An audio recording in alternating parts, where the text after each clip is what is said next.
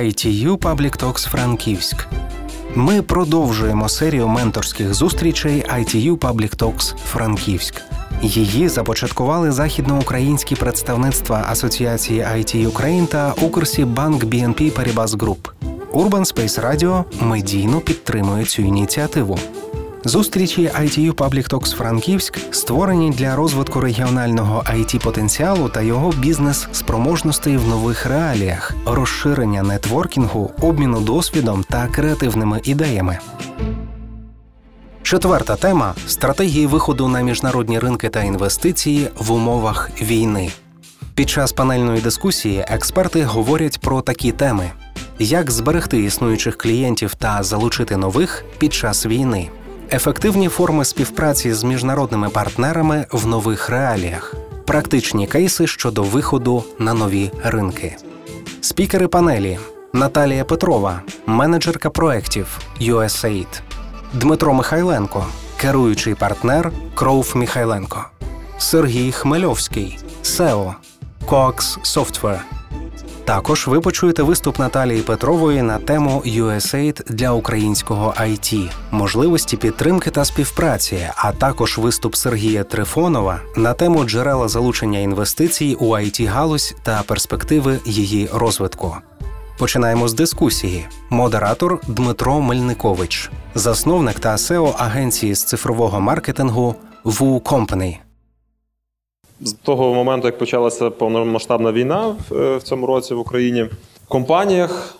Не тільки в it компаніях в багатьох компаніях, ну у всіх компаніях помінялися процеси кардинально. Це говорю я особисто і про себе, тому що в нас теж все змінилось. І от якраз хотів е, вже так можливо поговорити про конкретний кейс і дати слово перше Сергію. Тому, будь ласка, тобі слово. Розкажи, будь ласка, е, я знаю, що тебе компанія займається більше послугами, продукт не робите.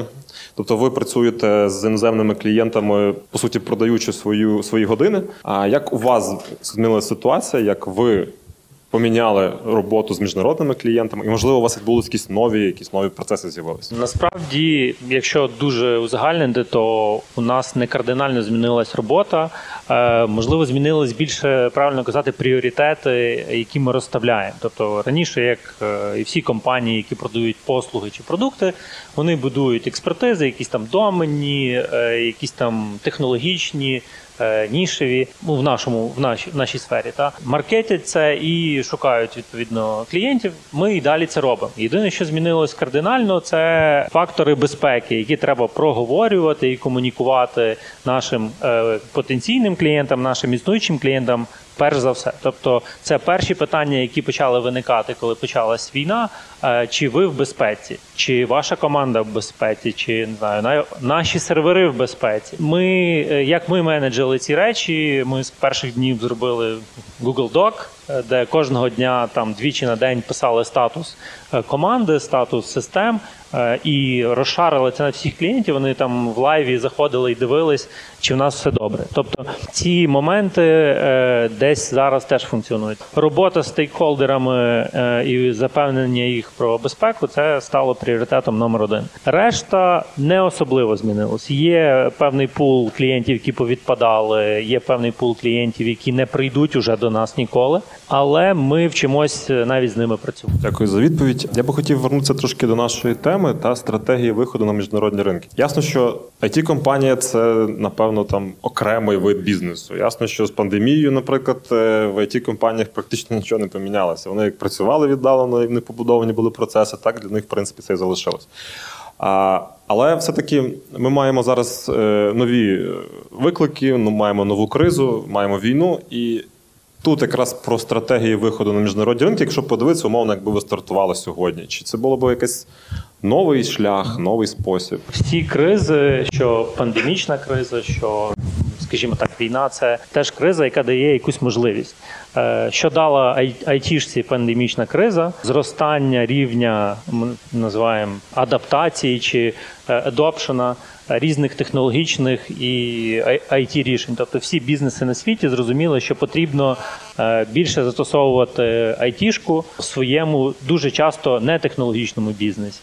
Застосовувати CRM-ки, застосовувати чат-боти, Е, те, що там десь раніше було тільки для е, айтішників чи дуже digital орієнтованих рішень. Воно змінило парадигму мислення е, багатьох е, офлайн бізнесів. Ми десь надіємося, що війна десь теж вплине і дасть можливість тому, що бізнеси, які будуть відкриватись зараз, отримують можливість після перемоги. Що ми очікуємо? Ми очікуємо дуже значну кількість замовлень е, українських айтішників. Наразі е, я би що рекомендував е, це готуватись, відкриватись нез- незалежно від того, чи війна закінчилась чи ні, тому що вже є пул е, клієнтів, які до вас приходять, тому що ви українці. Е, Є пул клієнтів, які працювали з українцями і хочуть тепер принципово наймати тільки українців. Це з нашого там власного досвіду. Тому робити все так, як ви робили до того, але залишатись гордими українцями і про це теж комунікувати. Я би десь тут хотів ще додати стосовно цієї такої тези е, після того, як закінчиться війна. Я би тут дав дві точки. Та перша це коли ми на полі бою закінчимо, а друга це, напевно, скоріше, перша це закінчити її собі в голові і почати працювати в нових умовах. Тому що вже так як було раніше, не буде, і про це говорять всі, і просто там прийняли, усвідомили і рухаємося далі, підтримуючи армію і е, досягаючи перемоги на полі бою. А я би ще хотів тут запитатися в тебе стосовно конкуренції на глобальному ринку з по суті з тими it компаніями які сьогодні з якими сьогодні не хочуть працювати, бо вони є російськими чи білоруськими. Як тут? Є такий момент. Ми теж е, намагались проаналізувати потенційні тенденції і вже бачимо їхні результати. Що українське IT очікувало? Очікувало, що від російських компаній, білоруських компаній всі е, різко відійдуть і почнуть замовляти всі все в українців.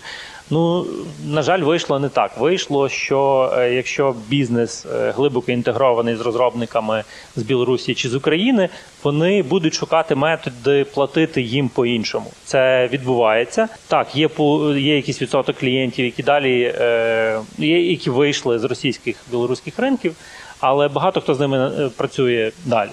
А тут уже включається момент політичний. Е, Чи хочуть українські компанії, наприклад, працювати разом з білоруськими і російськими на одного клієнта? З нашого особистого досвіду знову ж таки можу ділитися ним, що це було принципове питання, яке ми вирішили в перші 2-3 дні. Тобто, ми приходили до клієнта і казали: друже, або ти працюєш з нами, ми даємо тобі заміну білорусам росіянам, вибачте.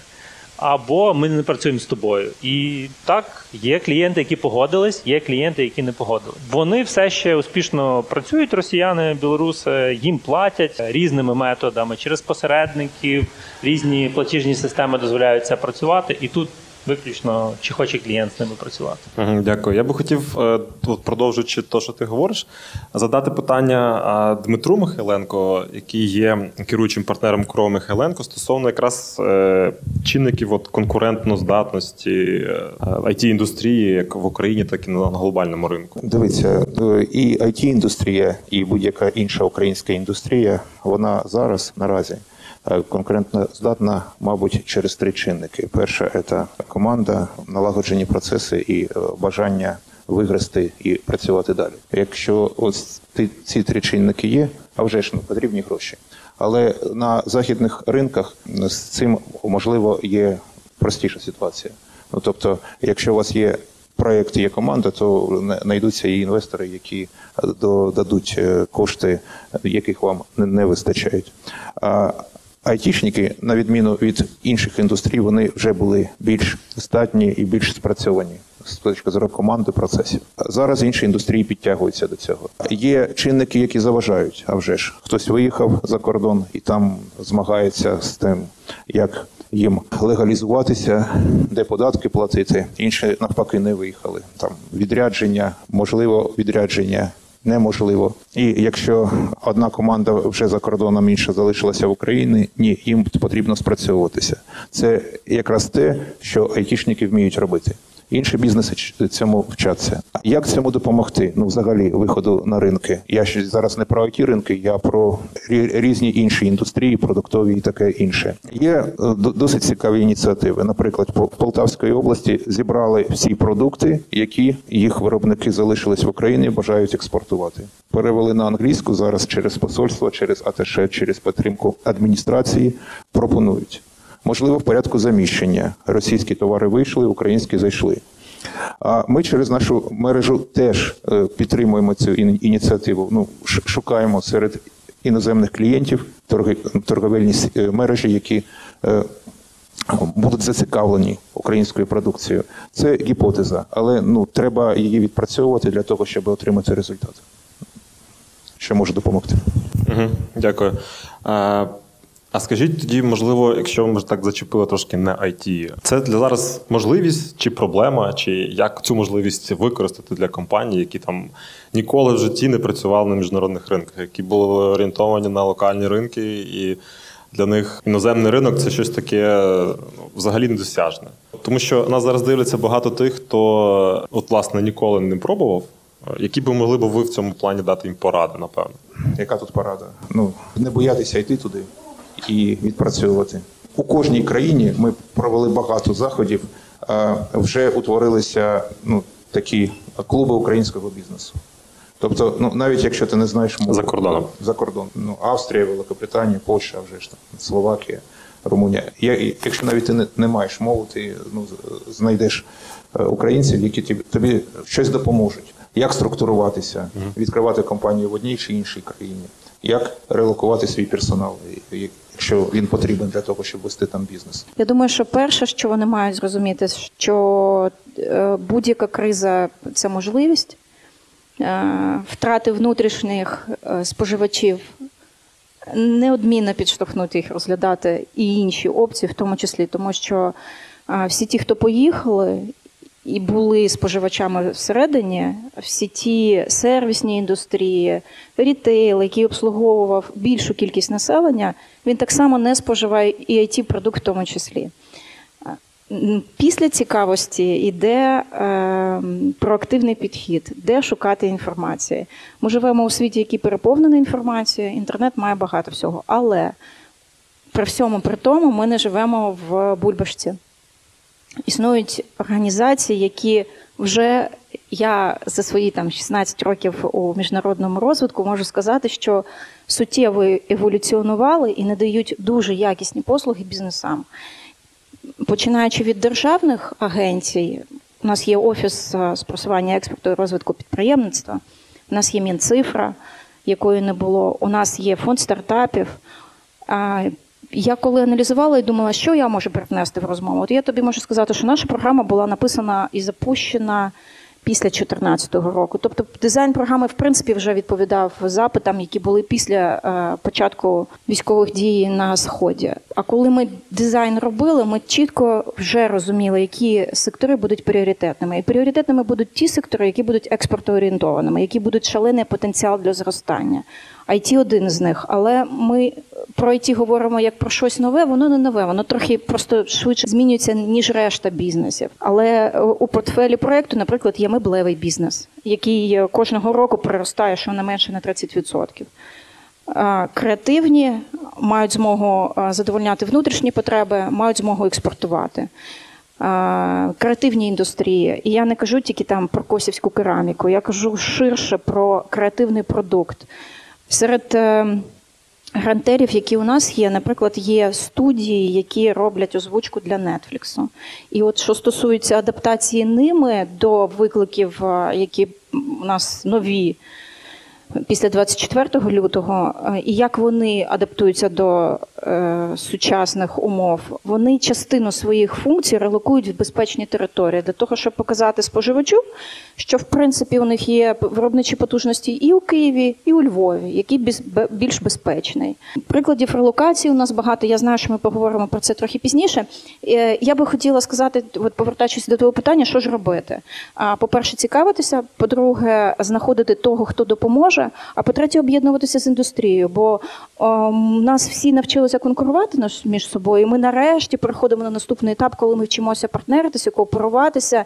І нарешті бізнеси, дуже закриті бізнеси, дуже конкурентні бізнеси розуміють, що е, самотужки не вивезуть. Але якщо об'єднуються, то багато функцій їм можна ділити. І ця економіка шерінгу, економіка е, циклічна, вона буде розвиватися і в таких індустріях, дуже конкретних, як IT, як меблевики, як фешн і решта виробничих бізнесів, ну і сервісних так само. Я знаю, що ти будеш про це більше говорити зараз, але все-таки хотілося, е, напевно, от якийсь дієвий інструмент для підприємця, який вже там відійшов від шоку. Куди йому бігти, куди йому йти? Ти знаєш, я б напевне, можливо, смішно. У нас завжди бізнес говорить про те, що нам не треба допомагати, не, не чіпайте нас, але б я б відправила на державні е, ресурси. Насправді я просто пам'ятаю початок от всіх цих офісів, реформ, всі офіси, які були при міністерствах, які надавали е, так звані support functions, підтримуючі функції. І е, я дивлюся на і, і захоплююсь тим, яким якісний продукт вони можуть робити. Фонд стартапів сьогодні оголосили, наприклад, ми конкурс на делегацію Consumer Electronics, та що проводиться у Лас-Вегасі. 10-12 стартапів, врешті-решт, буде відібрано і поїдуть представляти, по-перше, свій продукт, по-друге, бренд України. Я вважаю, що наша присутність не тільки у військовому інформаційному полі, а в економічному полі вона надважлива. Це та функція, яка на противагу політичним подіям, які все ж таки мають агресивне забарвлення, воно дає той сенс нашим міжнародним партнерам зрозуміти, що ми спроможні, що ми не про війну, ми не розпочинали війну. Ми, на жаль, змушені тепер домов до, до, доказувати, що ми можемо давати інший продукт.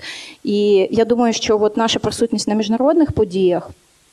І наша можливість представити наш потенціал це наша сильна сторона. От Consumer Electronics – це найближча подія. От міжнародні події, в які ми будемо, і в нас визначений цілий календар, і не тільки it виставок.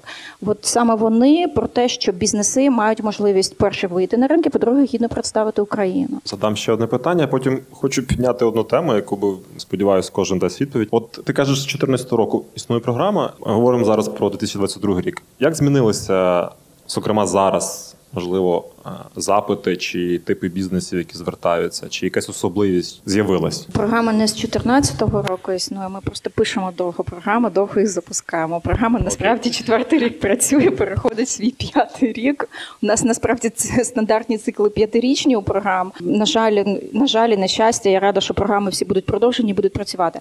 Повертаючись до твого питання, що змінилося?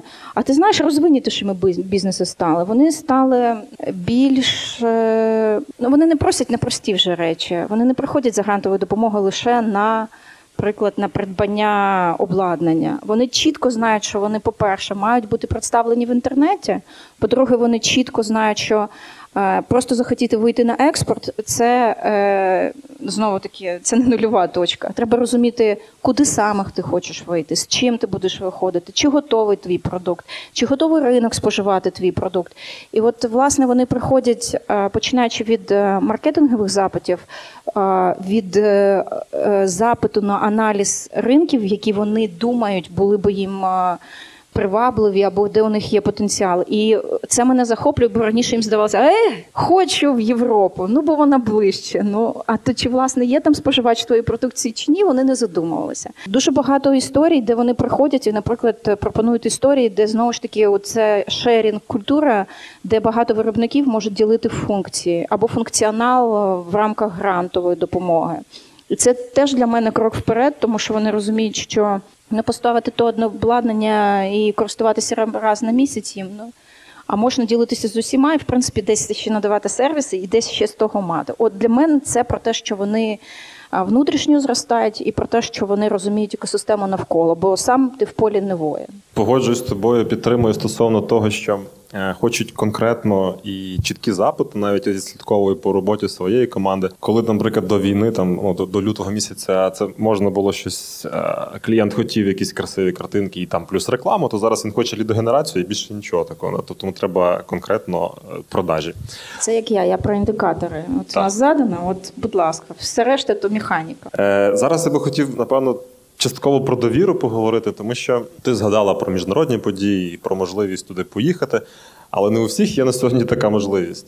Та? Тобто, е, зокрема, в чоловіків, які військово зобов'язані, вони не мають права виїхати. Можливо, ця тема буде зараз дуже така риторична, і ми ніяк не змінимо зараз цей процес. Але все ж таки я би хотів проговорити про можливість підприємцю відвідувати такі події, і як це може позитивно відгукнутися на економіці України. І це, напевно, питання до всіх, тому Або Наталя, ти почни, або передай комусь, якщо не готова ще говорити. Міжнародні події надважливі. Чи мають туди тільки чоловіки їхати? Ну, якщо компанія одного однієї людини, ну то звісно їде не хто. Е, Тобі надам приклад. Е, Насправді. І такий важливий момент. От ми, наприклад, не зупинилися ні на день. Я маю на увазі агентство США як працювало, так і працює з міжнародного розвитку. Ми, ми маємо 40 проєктів в Україні. На проєктах працює тільки більше 700 чоловік. Жоден проєкт не зупинився, не зменшив фінансування, не вийшов з секторів, в яких працював. Географія у нас трохи змінилася. Е, До чого я? От, наприклад, е, у нас на початок березня була запланована подія в Техасі. Ми мали вести креативний бізнес. Це велика така е, виставка SXSW, перший раз для нас. Ми виходили з ситуації і везли меншу делегацію, але ми вважали за необхідним бути там представленими. Хоч і в перший раз, але це був надважливий меседж, що ми, не зважаючи ні на що, будемо і маємо якісний продукт. Чи треба їхати? Я вважаю, що підприємці мають е, мати свободу. Ну, трохи бачиш, що уряд десь не дожав наше є відрядження. Сподіваюся, що все-таки запустять. Е, Технічна платформа була готова. Я так розумію, політичний консенсус має бути для того, щоб були визначені певні параметри. Коли ти кажеш, не можуть собі дозволити в рамках наших програм, ми підтримуємо торгові місії.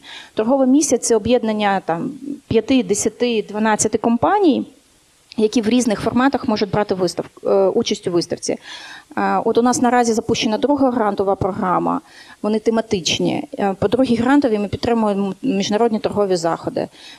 Вже на сьогодні оголошений перший набір на участь у Fashion Week в Парижі, який буде проходити у жовтні. Рекрутуємо до восьми бізнесів. Це буде Ukrainian House, ну тобто об'єднана виставка декількох виробників.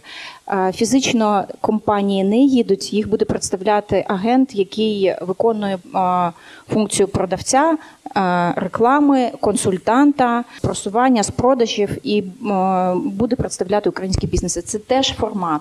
Онлайн не, не працює, а от консолідація і представлення авторитетним експертним спеціалітам має місце. Хто цей представник? А це довга співпраця з міжнародним експертом Джен Сідарі. Е, Вона працювала на багатьох Я не конкретно про ім'я, я маю на увазі, це не є е, там.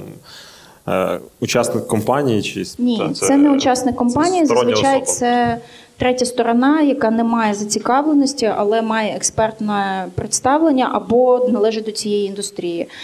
Звісно, ми враховуємо там попередні позитивні досвіди, якщо вони у нас є з цими людьми. Але от в даній ситуації так. Але і фізичне представлення, от на Consumer Electronics всі поїдуть вживу. Будемо працювати дуже дуже наполегливо в цьому напряму. Сергій. Е, Насправді цю сферу і ці рішення айтішка опанувала напевне дуже давно. І будь-яка компанія, яка десь досягає е, розміру там 20-50 чоловік, вже починає думати про е, конференції і галузеві якісь виставки за кордоном. Там ваші клієнти основні. Так, е, ми в основному там шукаємо дійсно наших клієнтів. Ми навіть є такий термін род-шоу називається. Це коли кілька там компаній, як ви кажете, об'єднуються і їдуть по е, мережі е, виставок. Ну не як по мережі, це просто кілька виставок, які, припустимо, там протягом тижня відбуваються в всій Америці. І можна там на 3-4 е, запланувати за е, одну поїздку. Е, Чого не варто очікувати з нашого особистого досвіду, це е, якісної суперової лідогенерації. Це більше про інсайти, про е, побачити клієнта в його середовищі, поспілкуватися з ним вживу. Е, Є успішні, звичайно, кейси лідогенерації, але це більше про візію, про бачення. От тобі конкретно потрібно їхати, чи ти можеш когось туди делегувати? Е, Це При тому, працю- що ти не можеш поїхати, наприклад. Так, це працює. Ми, в принципі, можемо легко делегувати. Це там Head of Sales чи е, будь-хто, хто там не військово зобов'язаний, може їхати без проблем. Угу. Дякую, Дмитро. Теж важливість цього питання. По-перше, не потрібно принижувати можливості онлайн перемовин і онлайн продажі. Якщо ми вже 20 років користуємося мобільними телефонами, ну ви можете порівнювати, як домовлялися. Бізнес-агенти 20 років тому і як зараз. Це перша теза. Ми працюємо в міжнародній сітці і регулярно обмінюємося нашими успіхами в лідогенерації і в приводі клієнтів. І Україна завдяки електронним можливостям має більше клієнтів, які вони надають іншим країнам, ніж навпаки. Тобто, це е, більш не ну, грає свою роль більш не персональна зустріч, агресивна промоція. По-друге, персональний виїзд за кордон.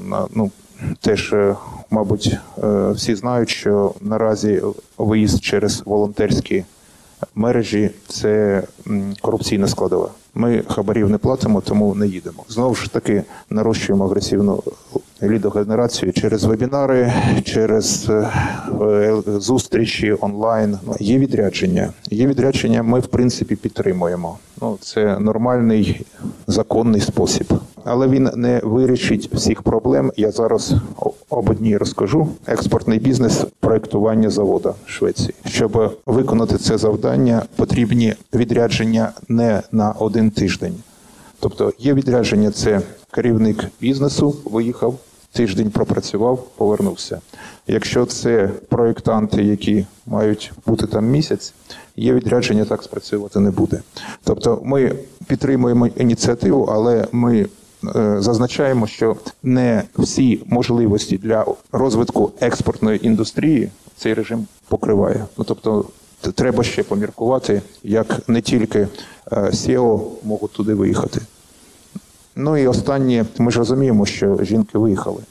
І якщо вже бізнес потребує от перемовин таких наочних, тоді треба проводити тренінги з, з переговорів з тим персоналом, який вже там є. Це теж можливо. І знову і знову про можливості для компаній, які займаються навчанням е, переговорів. Я хотів ще задати питання стосовно от е, підтримки юридичної, е, власне, у виході на міжнародні ринки. От сьогодні в війну до Дмитра питання. Тут є декілька складових. Ну, перше, застартапити бізнес. Ну, тобто, е, мати фронт-офіс за кордоном.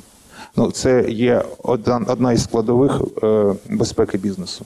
Тобто, якщо іноземний замовник бачить контрагентом український бізнес, який контрактується від іноземної контори, це не вирішує всі проблеми, але е, робить переговори дещо більш легшими. Тобто це треба використовувати. І тут треба стартапитися там, де є е, найбільший саме бізнесовий комерційний виклик. Ну, наприклад, чому Польща? Можливо, да? тому що там вже було 3 мільйони українців, і ще три виїхали. Да? Це вже є ринок, який певною мірою формується за счет української складової. Можна уточнююче питання, що маєте на увазі під словом стартапити, так щоб можливо більш зрозуміло. Це відкрити компанію, зареєструвати на цьому ринку, чи як? А, я мав на увазі не е, новий бізнес, а можливості ну, continuity, да? продовження бізнесу, який залишився в Україні, потребує якось трансформатуватися в епоху війни, щоб бути здатним контрактуватися, експортувати і таке інше. А контрактуватися саме з українською компанією, яка є, має локацію Київ, Полтава, це більше ризики для іноземного контрагента. Я розумію, що якщо у вас є компанія в Польщі, в Болгарії чи де інше, це теж не може не вирішувати всіх проблем, тому що деякі контрагенти вони е, смотрять і аналізують глибше да? ризики для бізнесу. Але це вже є якийсь крок. Да?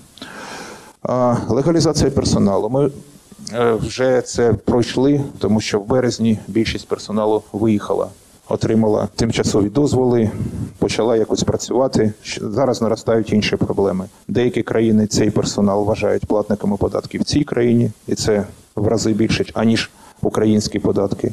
Деякі відносяться до, до українців, які там знаходяться лояльніше.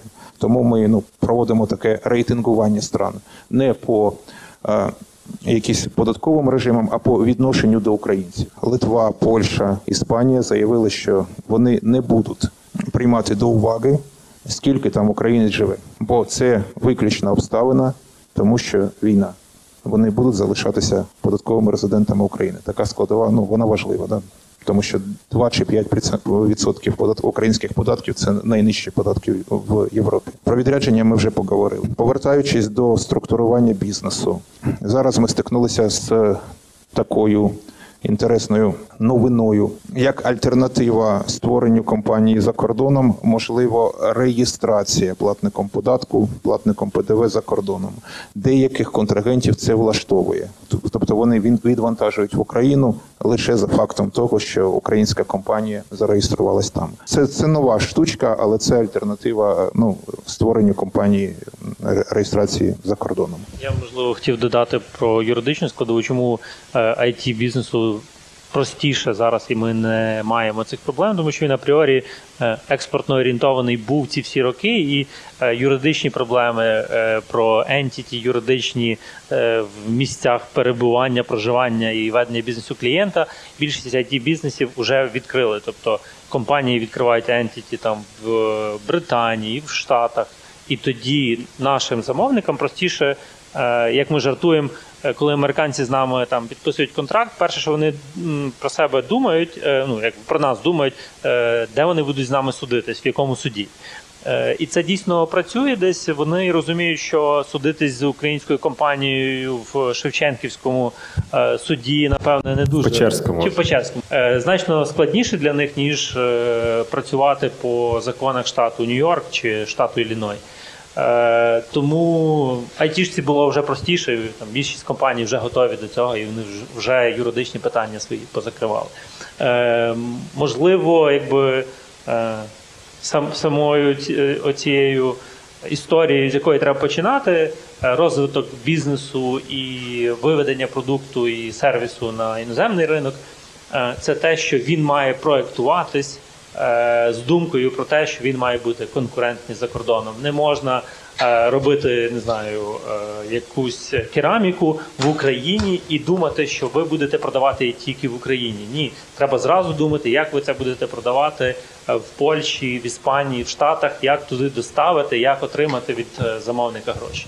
І тоді більшість проблем зразу на етапі е, створення бізнесу е, ви вирішуєте, і у вас не буде цих питань юридичних е, чи логістичних. У мене тоді питання, от воно теж дуже сильно лягає в стратегії виходу на міжнародні ринки, і це моє, моя сфера, а це брендинг. Та? Ми створюємо продукт, ми класні, ми щасливі, що ми його створили, ми задовольнили чиюсь потребу, але про нас ніхто не знає. Щоб потрапити на полички, чи потрапити в смартфони, чи на комп'ютери іноземного споживача, треба якимось чином засвітитися в нього. І тут в мене питання: а, а яка, на вашу думку, краща стратегія? Виводити бренд компанії чи виводити бренд персони, власника чи CEO, топа якогось, який може бути в відповідних колах впізнаваним, і через нього тоді прийде клієнт до продукту. Наталя, прошу. Ти знаєш, а я б не відміняла не того, не іншого, бо насправді, напевне, на прикладах тобі е, розкажу. От у нас є, я от думала, які приклади навести по IT. У нас є вдала співпраця в рамках експортного альянсу, який ми разом розвиваємо з офісом з розвитку підприємництва і просування експорту. Вибрані були там, здається, до 15 it компаній, які визначили, що їх цікавлять ринки Скандинавії. Це певні it компанії. Я зараз не буду вдаватися в деталі, але ми знаємо про ті країни, ну тільки напевно, що там холодно. Плюс хтось з них їздив і бачив, що на виставках вони в принципі не йдуть особливо в український павільйон або до українських компаній. І жоден з них е, розумів, що в принципі на такий дорогий закритий ринок вони собі не можуть дозволити виходити. Але об'єднавшись, вони прийшли до того, що вони спільно можуть шукати клієнта. І більше того, є певні історії, які одна компанія не може. А якщо об'єднається в альянс, то вони можуть задовольнити і виконати контракт. І вони, в принципі, розробили вдалу модель співпраці, де вони можуть задовольняти потреби таких клієнтів. Розкажу не про it компанію. От, наприклад, у нас є в портфелі досвід е, співпраці з львівським е, з львівським шоколадом. Вони прийшли на ринок Арабських Еміратів. і Зрозуміло, що в принципі їх гарна така упаковочка. Там взагалі нікому не цікаво. Там, якщо ти гарно не упакований, то в принципі всередині може бути будь-що. Але якщо воно не гарне і недороге, його ніхто не купує.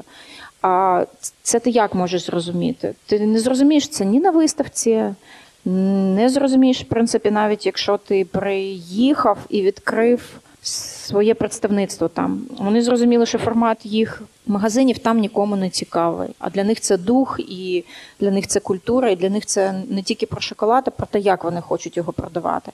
Повертаючись до брендингу, ну знову ж таки, маркетплейси це працюючий інструмент. У нас є досвід вдалий з львівським it кластером де ми робили маркетплейс, який в принципі був логічним продовженням it арени яка здавалось би, лише про івент, але вона про бренд України про бренд IT е, українського у світі. І е, подія вона локальна, але вона все одно має продавати і має мати вимірювальний результат. От Marketplace – це про те, що компанії мають змогу зібратися е, на одній платформі, мати профілі і за рахунок там представлення свого функціоналу також генерувати ті самі продажі, контракти і так далі. А бренд особи тут якось. Слухай, ну є яскраві ті, хто представлені на міжнародних ринках. І Це не напевне, ну не знаю, софтсерф там знають як е, голову, чи знають як функціонал, який софтсерф продає. Ну тому я думаю, що у маленькій компанії може хоч зірка бути на голові. Але я не думаю, що хтось буде знати там, наприклад, власника компанії або директора компанії. Тому ну я не думаю, що це прям взаємопов'язані речі для успіху. Якщо е, ділитися моїм досвідом, е, на ринку професійних послуг бренд особи важливий. І якщо ми замикаємося на бренді однієї особи, е, це можливо як ну, вузьке місце. Ну тому що одна особа на все не розірветься, в неї теж є час який вона може поширювати свою харізму. А тому, от що ми пробуємо, і де ну мені кажеться, просуваємося вперед, це комбінування е, персональних брендів багатого багатого кола партнерів е, із потужним маркетингом, який, який їх просуває. Маркетинг він е, дає integrity, однакові процеси і оцю саму агресивну промоцію. Але завдяки тому, що є декілька, а не один гравець. Воно просувається в різних напрямах стрімкіше. Сергій? Я вважаю, що це залежить часто від сфери, наприклад, там фешн. Е, архітектори вони успішно можуть будувати бізнеси на основі власного особистого бренду. У нас в Україні Слава Балбек, знаємо, архітектор, класна агенція на основі власного бренду побудована. Е, фешн майже весь побудований на особистих брендах. Але є бізнеси, де таке навряд чи спрацює. В айтішці ну, майже немає таких прикладів, щоб е, на основі е, чиєїсь особистості побудована компанія.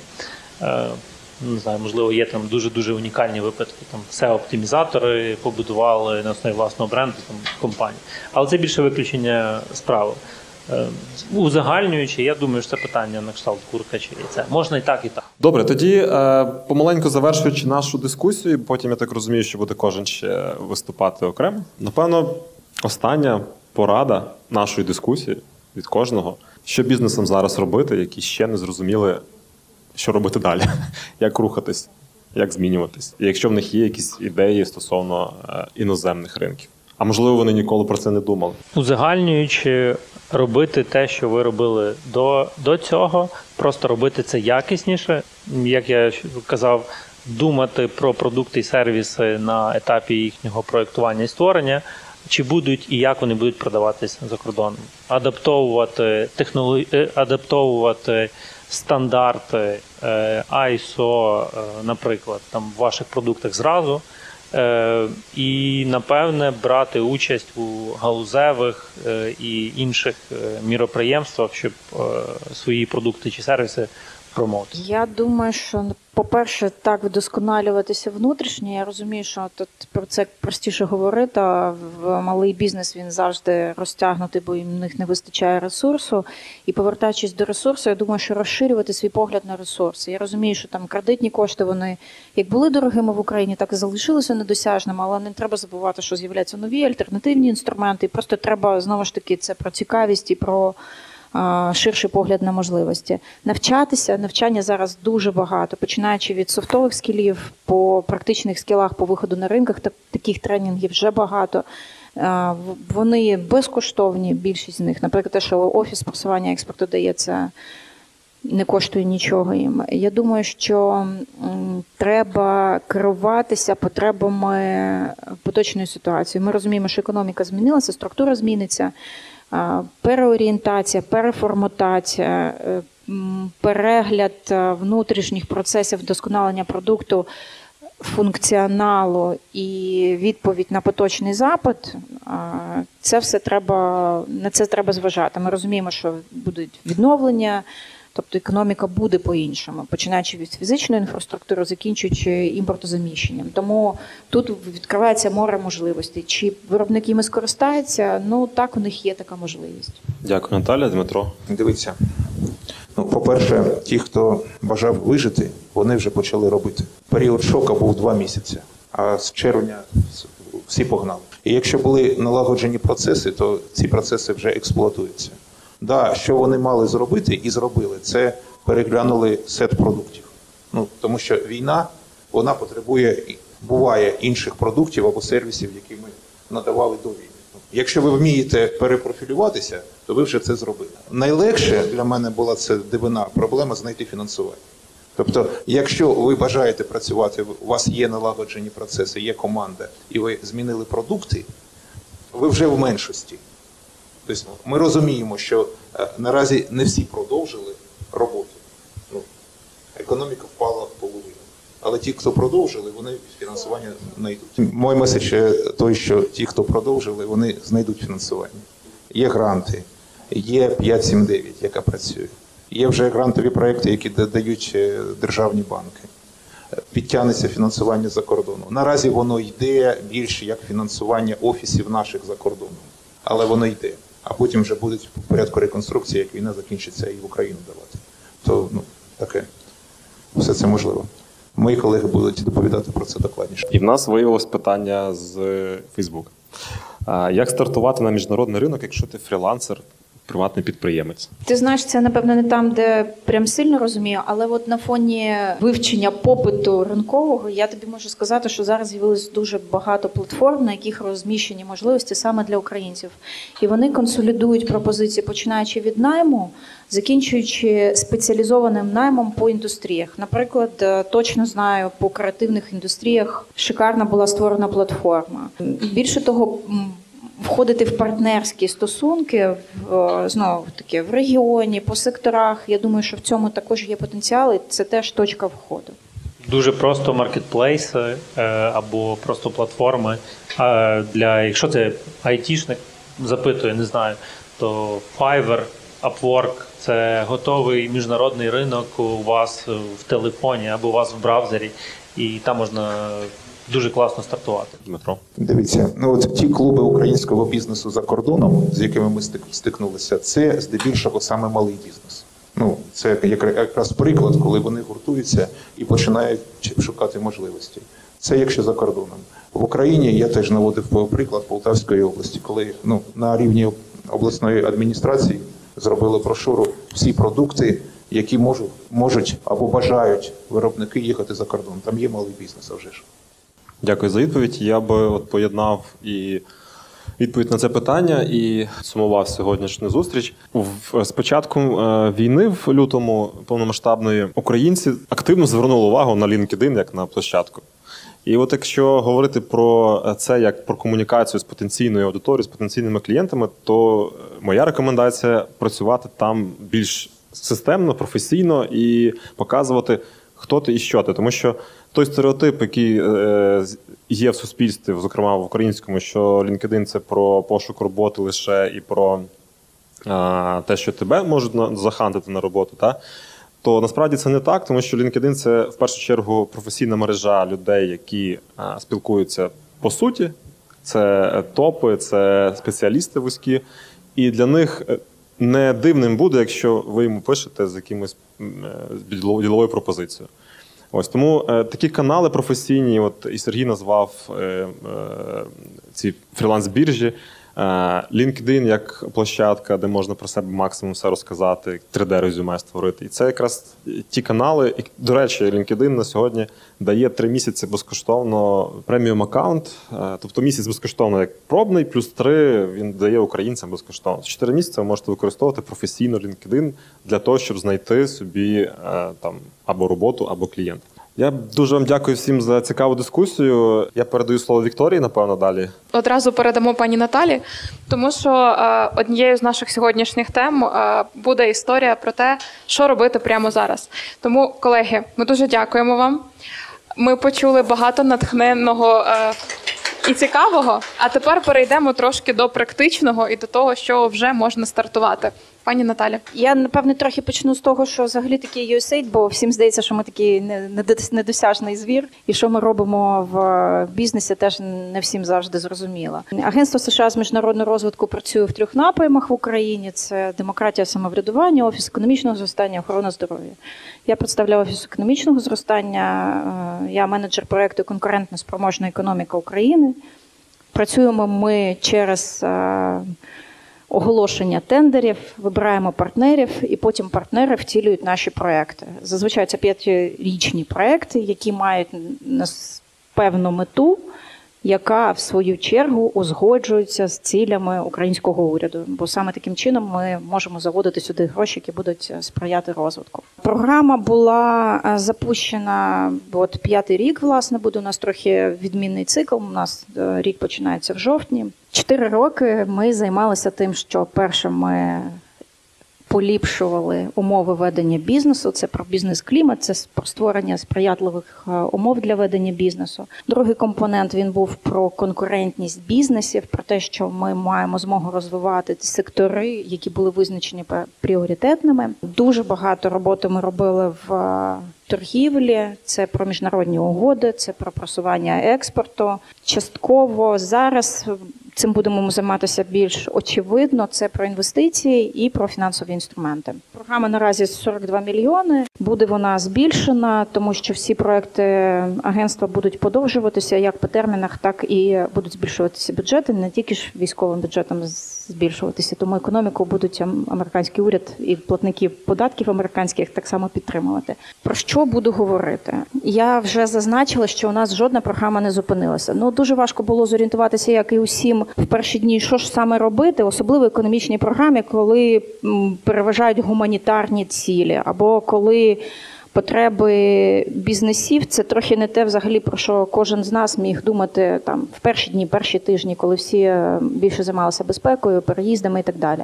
Але е, є регіони, які одразу почали страждати, наприклад, там Київська область дуже швидко. І що було очевидно, що слово, яке потім стало дуже популярним, релокація, вона була нагальною, і е, релокація вона сама по собі не ставалася. І що саме цікаве, я завжди дивуюся, коли про релокацію кажуть тільки про фізичне переміщення активів. Ну перевезли далі. Що це значить, що запустилося та безліч прикладів, коли люди перевезли обладнання, так не змогли запуститися. З багатьох причин не спрацювали з місцевим урядом, не знайшли а, гідних приміщень, не знайшли приміщень, які відповідають технічним запитам, не знали, як перереєструватися, не знали. Ну коротше, не поєднали А з Б і з С, і взагалі змушені були закритися. Не знайшли персонал. Ну будь-що. Друга історія це про відновлення виробництва і продажів. Знову таки дуже тісно пов'язана з релокацією, але це не тільки про релоковані бізнеси, бо бізнеси, які в тилових регіонах залишилися, у них в принципі були ті самі проблеми трохи іншого характеру, можливо, але як у всіх бізнесів, що ж робити? Хтось переорієнтовував виробництво, хтось а, замість суконь випускав е, спальники. А, і таких прикладів безліч. Фахові консультації.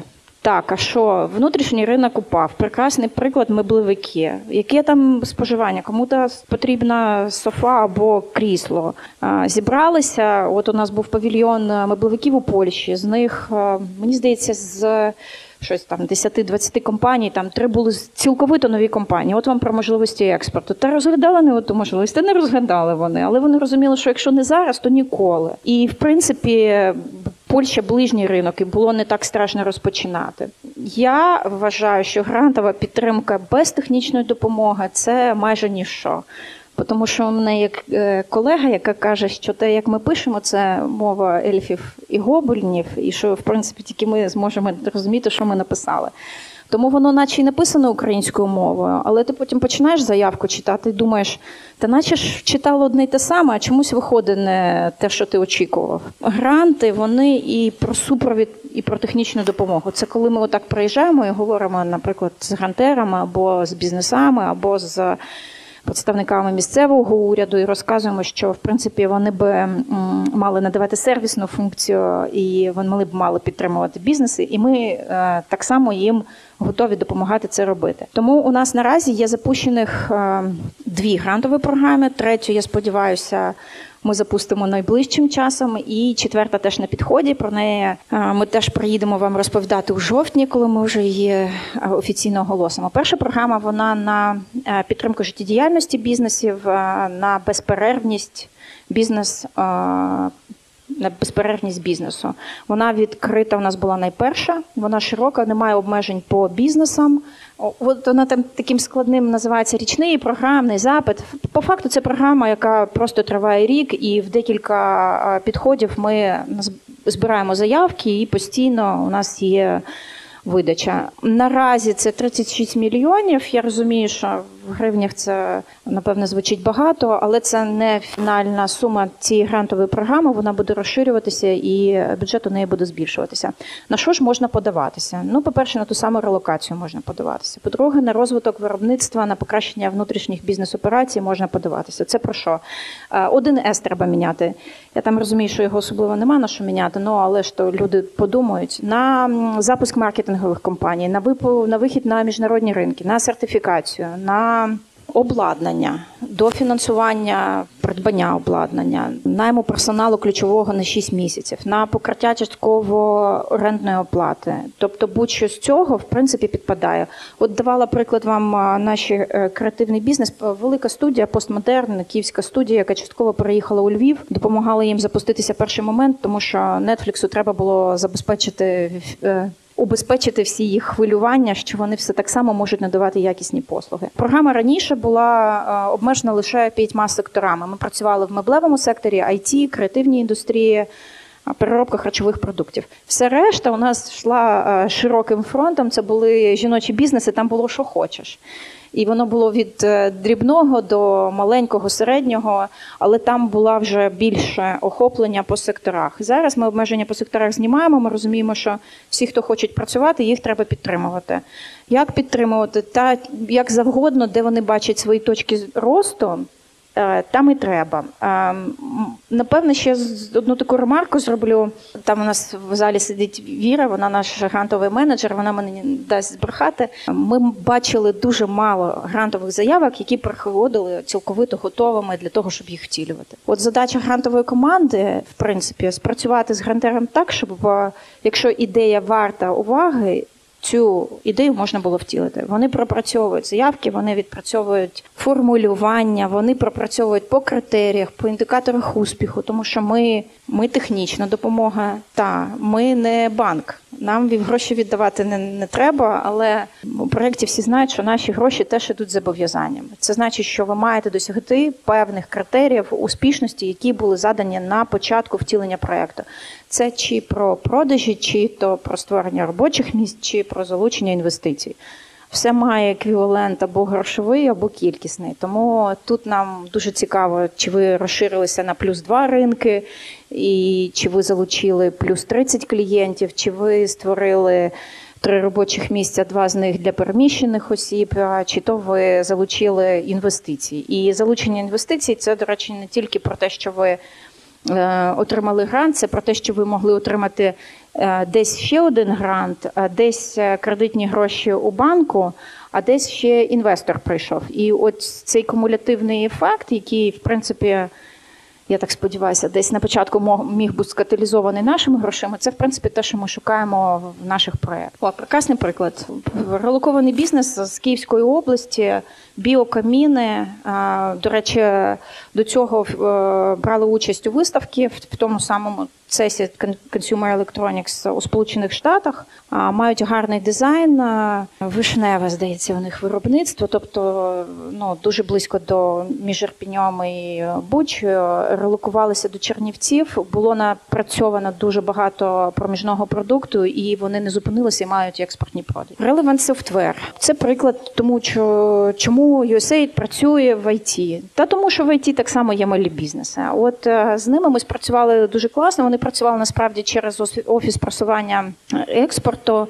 Вони нестандартно перейшли е, до гранту. Вони за рахунок. Е, публікацій статей генерували ліди на свої сторінки, і таким чином контент шалено дорогий. Ну тобто райтерів наймали найдорожчих, але це допомогло їм збільшити продажі.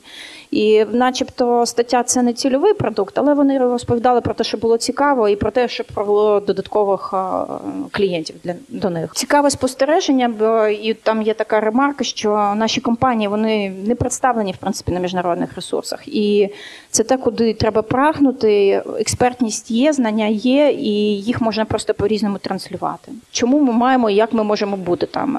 Друга програма, яка в нас відкрита, це участь в міжнародних торгових подіях.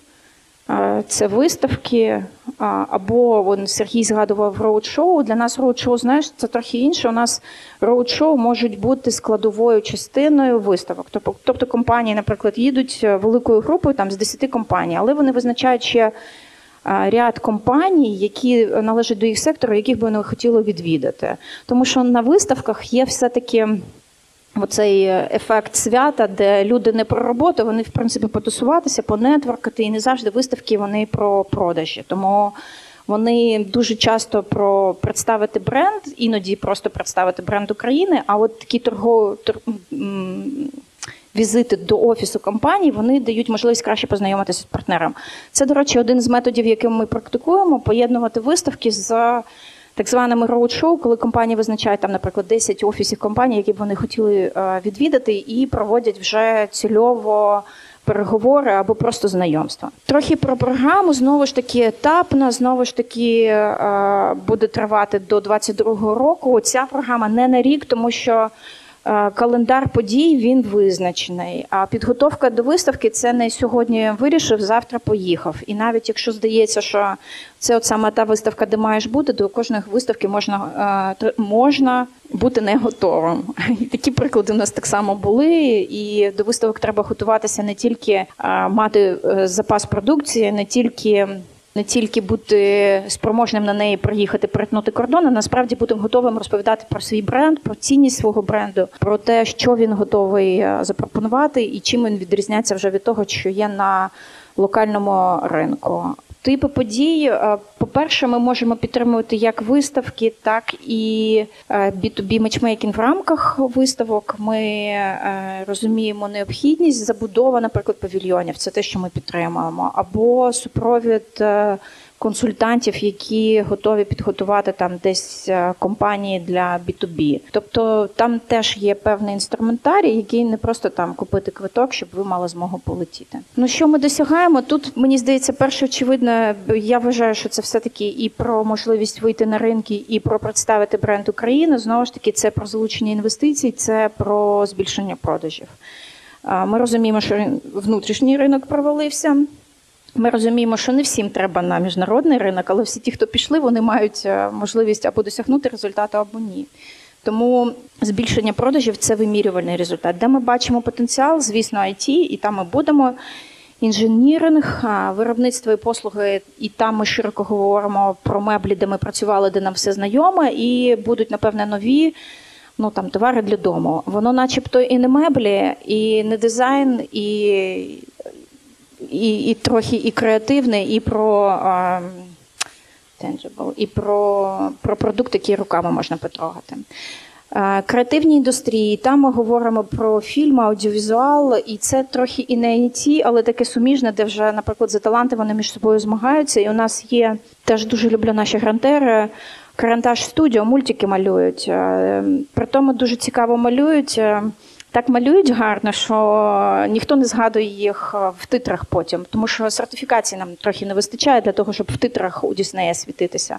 От е, ми е, прагнемо, щоб українські бренди і українські компанії в титрах світилися. І от коли вони мають змогу зараз говорити, війна відкрила нові можливості, говорити з Діснеями, говорити з Парамаунтами. От от ми хочемо дати їм можливість, щоб вони і мали змогу з ними говорити і бути представлені на міжнародних торгових подіях або просто секторальних подіях. Далі, будь ласка. Це приклади цікавих співпраць, ефективних, ті, які мають результати. Я згадувала цей альянс. От Фінляндія е, і Норвегія це були B2B зустрічі. Це те, той приклад, де компанії об'єднувалися. По-перше, напрацьовували, з чим вони будуть виходити між собою. Говорили, це був спільний продукт і спільні зусилля. І знову ж таки, про що мені? От ви, якщо побачите, по брендуванню видно, що це не була тільки наша ініціатива. І от для нас важливо, коли ми спрацьовуємо насправді з державними органами, з ринком і з недержавним сектором. Я вважаю, що це найкращі співпраці, тому що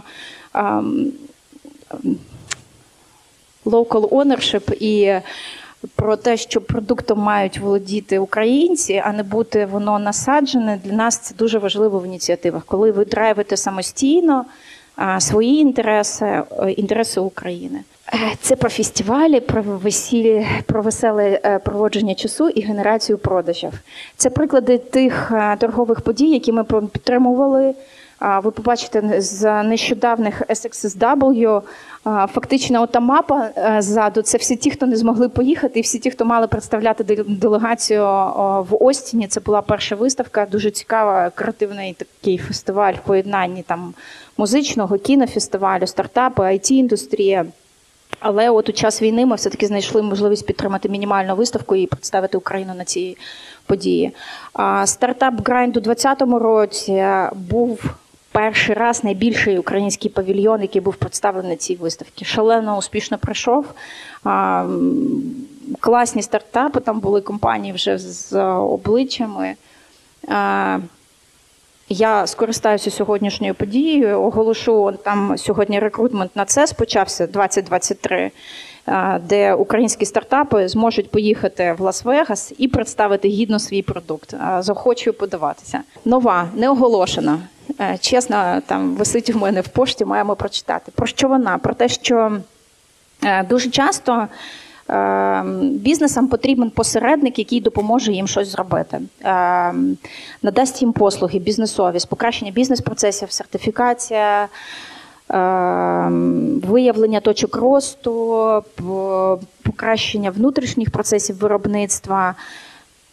Хто в цьому має роль? Ну точно не держава. І тут велика роль е, навіть е, навіть секторальних асоціацій, навіть е, торгових палат. Чому навіть? Тому що я напевне от так подумаю, то жодна певний функціонал не дасть. Тобто ринок широкий і спеціалізації у них можуть бути різні. IT Ukraine – прекрасний приклад спеціалізації секторальній. По торгових палатах, наприклад, прекрасний приклад є Дніпровської Дніпропетро Дніпровської торгівельної палати, яку з якою ми будемо співпрацювати там десь по інших програмах, там сертифікація. Тобто кожен має свій приклад успіху і там, де вони можуть допомогти бізнесам, чи то консультації, чи то практична допомога. Львівтек.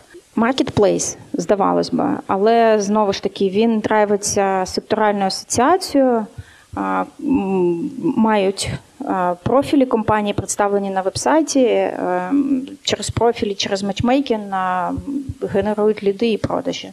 ІО улюблена е, ініціатива, дуже успішна, ні на що не схожа. Це про те, що давати гроші, консультувати це все, це все ще не все.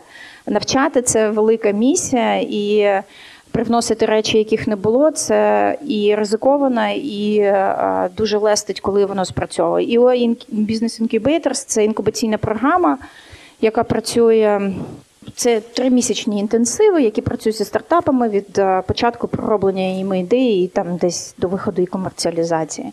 От у нас зараз в трохи в зміненому вона проходить в вигляді 33 стартапи наразі І в восени ще одна буде е, розпочинатися. В чому цінність? Е, Шикарний пул менторів. Щось схоже, то треба було б фізично бути присутнім в іншій країні. От змога вчитися і в момент війни. IT Research Resilience. А це про що? Про те, що ми свої рішення приймаємо на основі фактів і на основі об'єктивної інформації. Чому ми вкладаємо в ресерчі, в дослідження, в оцінки ринків? Та тому, що якщо ми будемо як сліпі котята витрачати гроші, то напевне жодна ініціатива не буде успішна. Що побачили, наприклад, е, за рахунок ресерчу, що та структура ринку змінилася. Побачили, що в е, центральній Україні так само багато представників it індустрії. Побачили, що питання релокації стало. Побачили, що люди поїхали, але і залишилися. Чи є точки росту? Та є. Чи потрібно щось робити? Потрібно для того, щоб коли з'явиться змога, всі залишилися і працювали. Або ті, хто поїхав, вони повернулися. Там є посилання, дуже раджу подивитися. Там є е, цікаві спостереження, наприклад, які допомагають нам переглянути деякі наші ініціативи. До речі, цікавий приклад е, Харків, Львів, е, хаб, креативні хімчистки. Е, sneakers ів релокувалися з Харкова.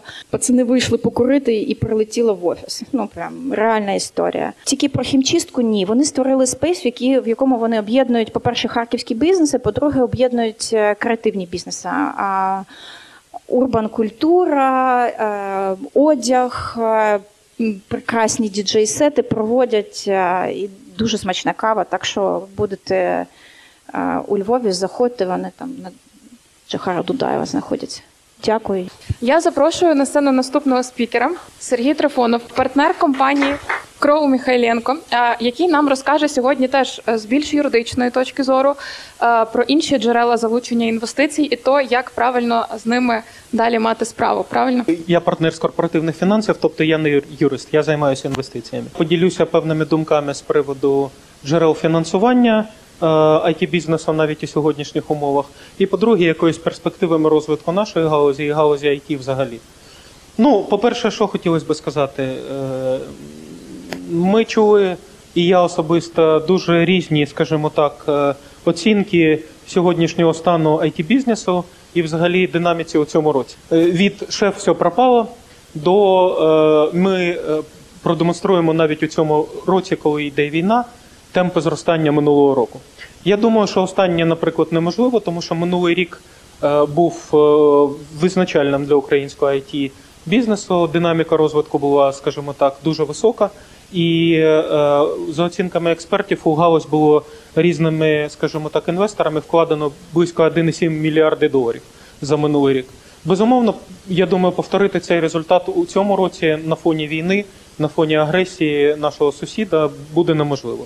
Водночас, скажімо так, я е, е, так зрозумів, що наші друзі з асоціації робили опитування it компаній. Вони визначили, що десь 77%, якщо я не помиляюсь, компаній відновили е, у той чи іншій мірі свою діяльність, довоєнну діяльність. Безумовно, що якісь команди розпалися, безумовно, що хтось перепинив, безумовно, що хтось релокувався, і навіть е, наша компанія обслуговує, скажімо так, заявки від дуже багатьох айтішників, які поїхали до Європи і релокувалися туди, і продовжують свій бізнес у різних країнах Європи. Ну що хочу сказати, я не юрист і можливо не знаю якихось юридичних чи податкових, скажімо так, деталей цього процесу, але знаю чітко, що навантаження такого податкового, які вони мали в Україні, ну наприклад, сплачуючи 5% як ЧПшник, е, в Європі ніде такого немає. Це була, я думаю, конкурентна перевага нашої. Е, Продовжуємо, де можна взяти кошти зараз, до кого можна звертатися. Ну, безумовно, наша банківська система працює. І ми сьогодні бачили представника BNP Paribas Group е, Укрсіббанку, який сказав, що вони теж розглядають е, питання фінансування it бізнесів. І я можу сказати, що з мого досвіду так це можна зробити, але банкіри підходять зараз до фінансування it компаній на дуже індивідуальній основі, з дуже, скажімо так, ретельним аналізом всіх факторів чи чинників, які пов'язані з цими компаніями, і отримати це фінансування непросто. Але я не можу сказати, що неможливо. Е, Я маю на увазі, по-перше, фінансування оборотного капіталу it компаній. не фінансування якихось капексів, придбання там, наприклад, якісь е, споруд. На сьогодні я думаю, що це нереально. Продовжуємо. Е, Хто з банківської системи найбільш активний на сьогоднішній день? Питання очевидне, це не тільки для it галузі, а для всіх галузі. Це державні банки. Ми маємо програму 579, е, де наші е, бізнесмени можуть е, залучати кредити навіть під 0% річних на сьогоднішній момент. І я думаю, що it бізнеси теж мають можливість звертатися до державних банків за таким фінансуванням і навіть його отримувати. Що далі? Які є альтернативи банківському фінансуванню? Ну, наприклад, на сьогоднішній день можу сказати, що є таке фінансування як revenue-based financing. Е, Тобто є е, фонди, які мож- можуть фінансувати е, ті чи інші інвестиці... айтішні компанії, і потім айтішники розраховуються з ним з майбутніх доходів, скажімо так.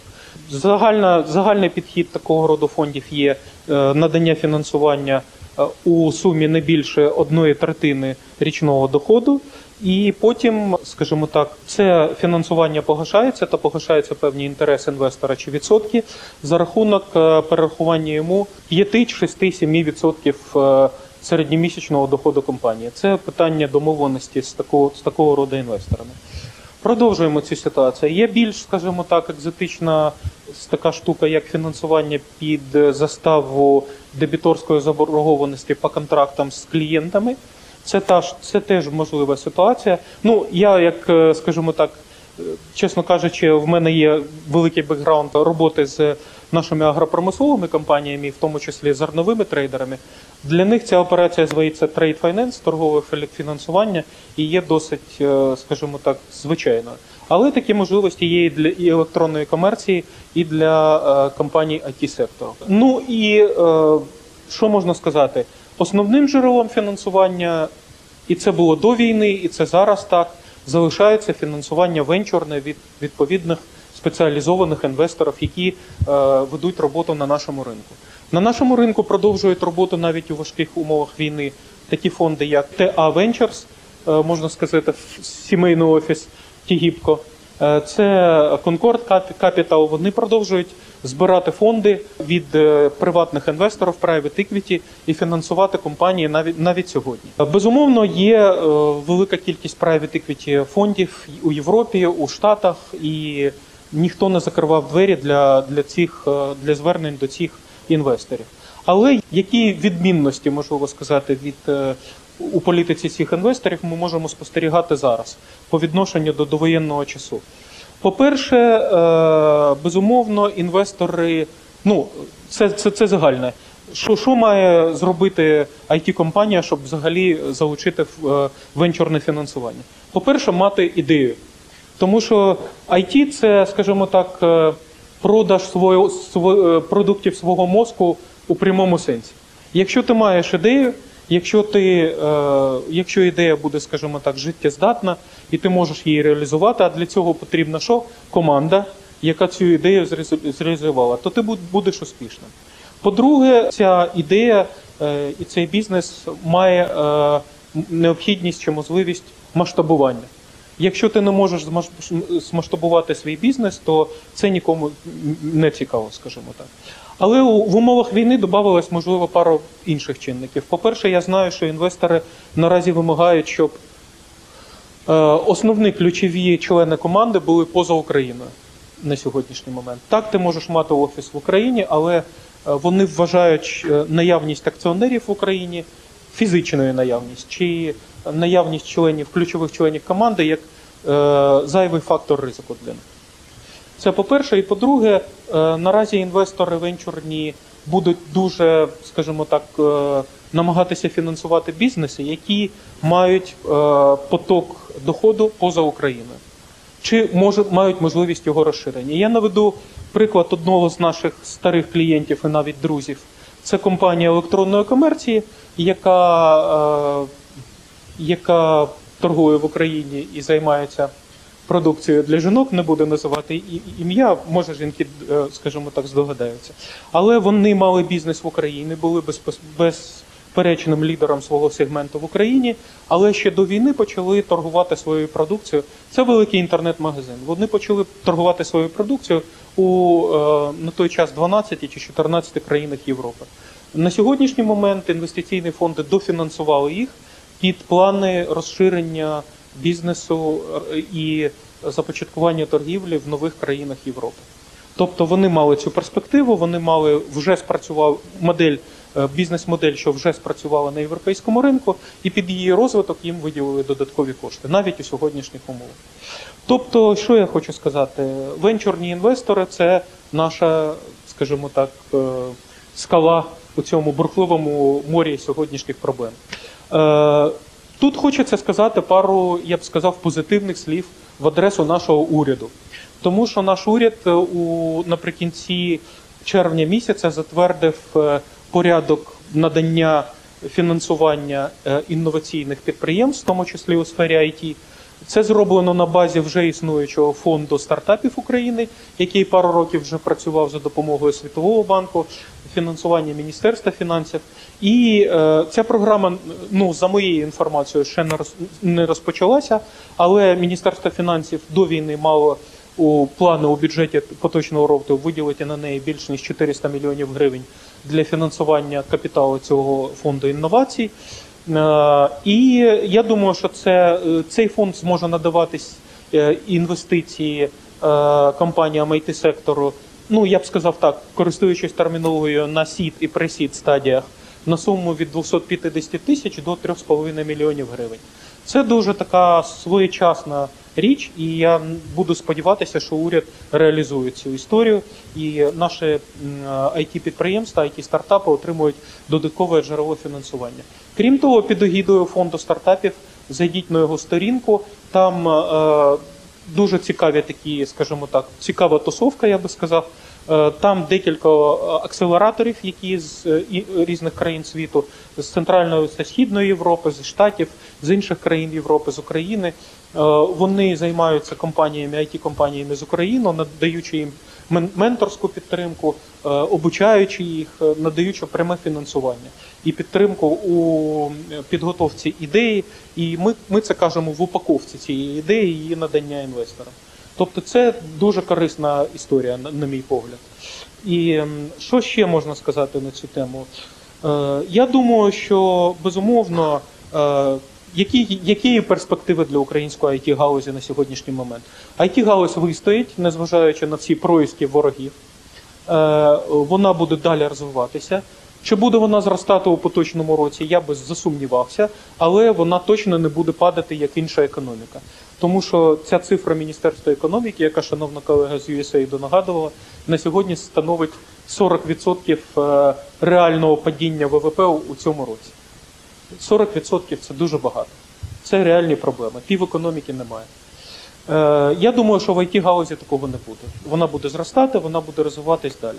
Це, це, це по-перше. По-друге, е, перспективи it галузі у післявоєнний період, коли буде перемога і все це закінчиться. Є участь it компанії в програмі реновації України, які оголосило недавно український уряд.